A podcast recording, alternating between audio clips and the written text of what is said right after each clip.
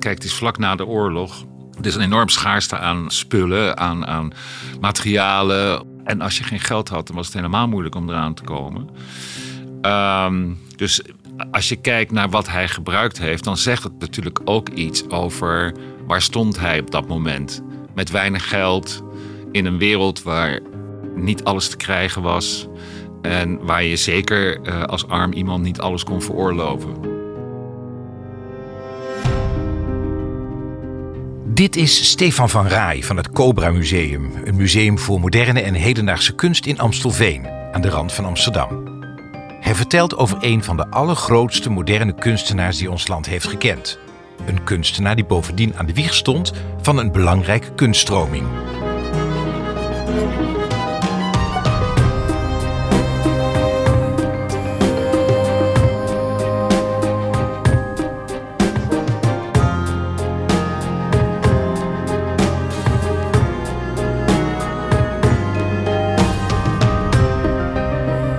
Luistert naar Topstukken, de podcast over de mooiste kunst en cultuur van Nederland. Mijn naam is Albert Verlinde. In elke aflevering praat ik met een expert van een museum of een andere culturele instelling in Nederland en stel ik de vraag: wat is jouw persoonlijke topstuk? Het Cobra Museum. Misschien zegt Cobra je niet meteen iets, maar even geduld. Voor het topstuk van Stefan gaan we eerst terug in de tijd, naar het einde van de jaren 40. 1947 om precies te zijn. Ja, ik heb uh, het spijkermannetje van Karel Appel uh, uitgekozen. Het is een heel speels werk en het heeft hele mooie referenties naar kunst, uh, niet-westerse kunst in, in, daarin. Het verhaal vind ik ook wel, de sociaal-culturele achtergrond vind ik wel interessant. en ik merk gewoon, en het is ook heel toegankelijk voor zowel volwassenen als kinderen, voor iedereen eigenlijk. En ik merk gewoon dat het ook wel de ideeën van de Cobra-beweging heel goed weergeeft. En, uh, en mensen reageren daar heel positief op. Dat vind ik wel leuk. Het spijkermannetje. Ja. Hoe ziet hij eruit? Nou, het is eigenlijk een, eh, een heel stevig klein mannetje van, van, van 60 centimeter hoog. En het bestaat uit uh, verschillende gevonden voorwerpen. In 1947 uh, liep Karel Appel langs het strand in Zandvoort. En hij verzamelde gewoon spullen. Want het was ook na de oorlog. kon je heel, heel slecht materialen, aan materialen komen. En als je helemaal geen geld had, was het helemaal lastig. Um, dus hij was gewoon aan het jutten? Hij was gewoon aan het jutten. En wat vond hij dan wat, wat in dat mannetje is gaan zitten? En hij heeft dus die onderdelen, die stukjes hout. Uh, waar het mannetje uit bestaat. bestaat uit verschillende stukjes hout. Het is een mannetje met twee armpjes de lucht in en twee benen natuurlijk. En met een hoofdje. En daar heeft hij gewoon een soort, uit die gevonden dingen, heeft hij een, een, een eigen werk gecreëerd. En vonden mensen dat meteen een prachtig werk? Dat zei, nou, nou Karel Appel, de kunstenaar, is geboren. Nou, dat denk ik niet.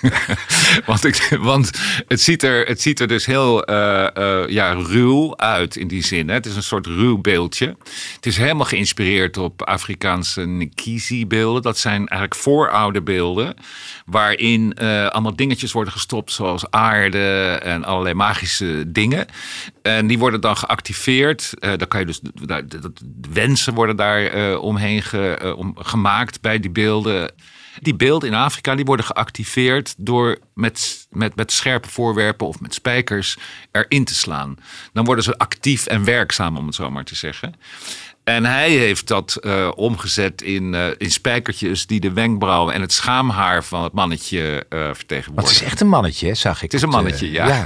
Kun je ook zien, hè? Het laatste ja, leuk spijkertje, laatste spijkertje ja. is, maakt het verschil tussen een mannetje en een vrouwtje eigenlijk, toch? Ja, ja, het is echt een mannetje. Ja.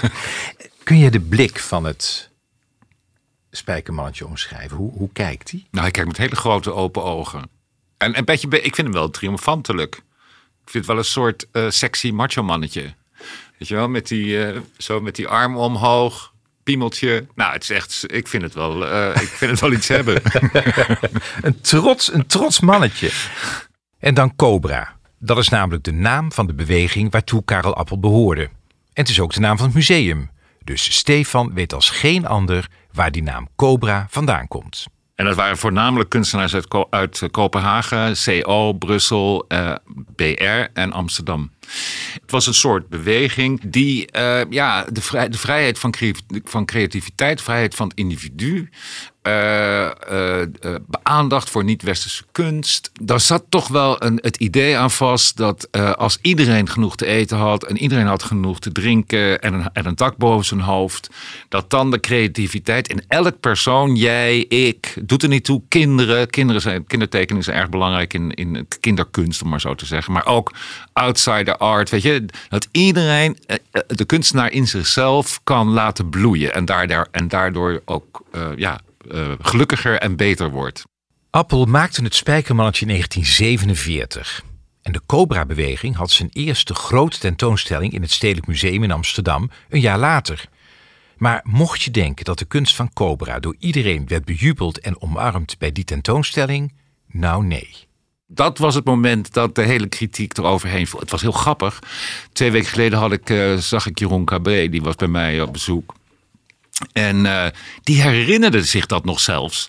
Uh, die herinnerde dat hij als vierjarig kind met zijn vader naar die tentoonstelling is geweest. Ook de enorme hoeha eromheen. En die vader, het was vooral het parool, hè, die het had over kliederaars. En uh, dat kan mijn kind ook, en weet ik het allemaal niet. Er zat een, zat een kunstcriticus bij het parool die gewoon... Die zag het niet? Nee, die zag het absoluut niet zitten. Maar hij niet alleen, er waren ook anderen. En, uh, en hij vertelde dat zijn vader die was tekenleraar op een school in, in Amsterdam die nu meer, niet meer bestaat, de Isaac da Costa school. En uh, dat hij het fantastisch vond. En dat die man mm. elke keer als hij het parool in zijn handen had, werk zijn vader echt helemaal ontplofte. als er weer kritiek erop was. Want die vond het juist fantastisch, fantastisch uh, uh, hoe noem je dat, bevrijdend, vernieuwend. Want ja, Nederland was op dat moment, zeker ook door de oorlog, denk ik, een soort ingezakt, slaperig ja. academisch stelletje.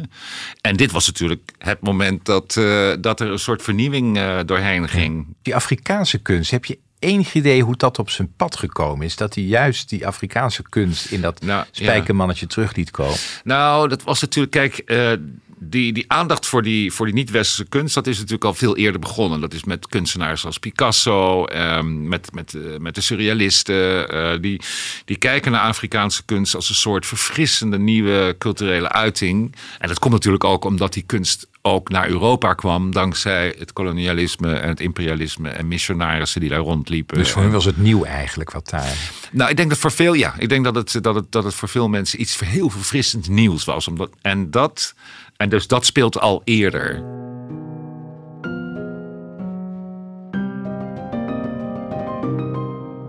De sociaal-culturele achtergrond waar je, het, waar je het over hebt, hoe, hoe, hoe bedoel je dat hoe, met dit spijkermannetje?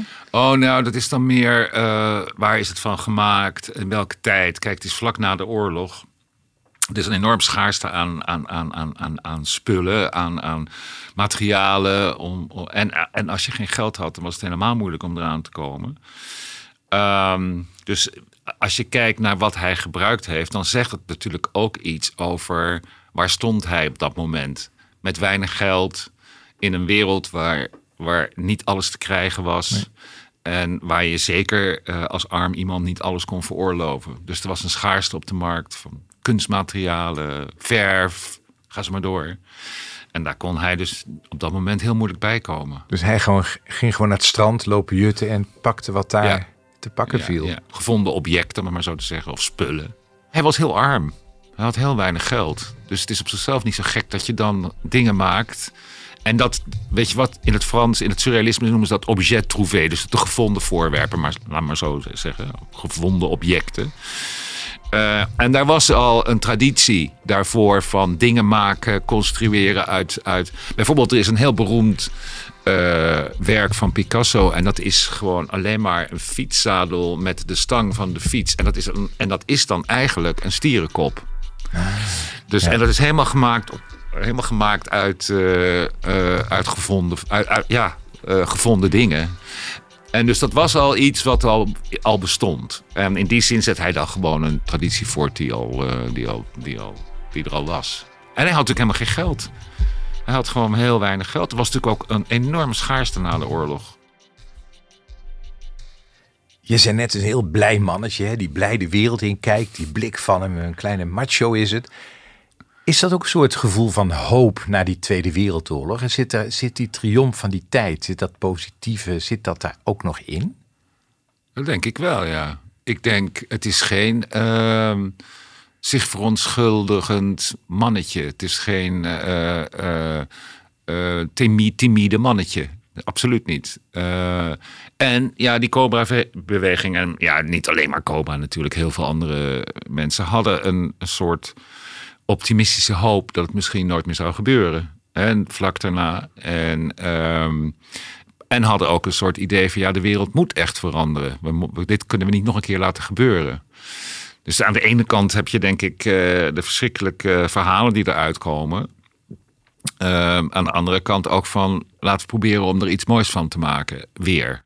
En natuurlijk, ja, die enorme drang naar vrijheid. Ik bedoel, als je vijf jaar lang niet kan zeggen en doen uh, wat je wil, dan is dat die vrijheid natuurlijk een soort, nou bijna champagne, een soort bad van champagne, snap je? Ja. De doorbraak voor Karel Appel is niet het spijkermannetje uit 1947, maar een tentoonstelling, een paar jaar later. In 1955 brengt het MoMA, het Museum van Moderne Kunst in New York, het werk van de belangrijkste avant-garde kunstenaars van dat moment bijeen in een grootse overzichtstentoonstelling. Ook Karel Appel maakt daar deel van uit. Het wordt zijn internationale doorbraak. En hij valt niet alleen op als kunstenaar, maar ook door zijn houding en uitspraken. Hij speelt graag met het idee dat iedereen kunstenaar kan zijn. Nou, hij wordt wel heel erg afgeschilderd in die hoek van ik rotzooi maar wat aan. Het is een beroemde kreet van hem. Maar dat was natuurlijk niet het geval. Hij was wel iemand die wist waar hij mee bezig was. Ja, hij is natuurlijk waarschijnlijk een van de succesvolste abstract expressionistische kunstenaars van zijn tijd. Ja, en echt wereldberoemd. Ik denk dat hij op dat moment gewoon de beroemdste Nederlandse kunstenaar, levende kunstenaar was in de jaren 50, 60, 70. Maar ondanks dat het spijkermannetje een andere vorm heeft dan zijn latere werk, ziet het er toch uit als een echte appel.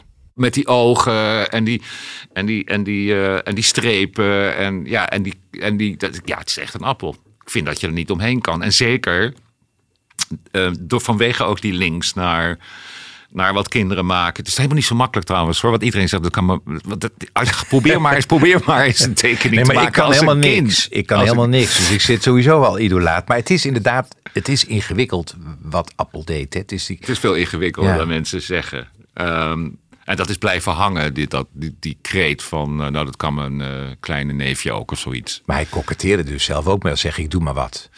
Dat deed hij ook. Ja, hij denkt dat hij er wel mee koketteerde. Maar dat, maar, eh, maar dat is niet waar. Ik bedoel, je kan niet uh, een, een, leven lang een oeuvre uh, produceren met ik doe maar wat. Dat kan niet. Je bent je er wel heel bewust mee bezig. En ik denk, als je, als je kijkt naar de vertaling bijvoorbeeld van die kinderkunst of van die Afrikaanse kunst, dan is het, wordt het toch nog, heeft hij wel een eigen taal en is het onvermijdelijk een appel. Dus hij doet er wel wat mee. Snap je wat ik bedoel? Het is niet zomaar, ik rot ze maar wat aan. Nee. Je hoorde Stefan van Rij van het Cobra Museum. En leuk om te weten, tijdens de corona-lockdown in 2020 heeft het Cobra Museum een competitie georganiseerd waarbij mensen thuis werden aangemoedigd om zelf een spijkermannetje te maken. En dat sluit natuurlijk heel mooi aan bij het gedachtegoed van de Cobra-beweging. De winnende beelden zijn nog altijd te bewonderen in het museum. En dit was Topstukken, aangeboden door de Vriendenloterij, de cultuurloterij van Nederland. Mijn naam is Albert Verlinde, ambassadeur van de Vriendenloterij. Ik ben er trots op dat wij cultuur steunen in heel Nederland, dankzij onze deelnemers. En als je meespeelt in de Vriendenloterij, ontvang je een VIP-kaart waarmee je korting krijgt op de leukste uitjes en gratis ruim 125 musea kunt bezoeken. Dus ook het Cobra Museum in Amstelveen.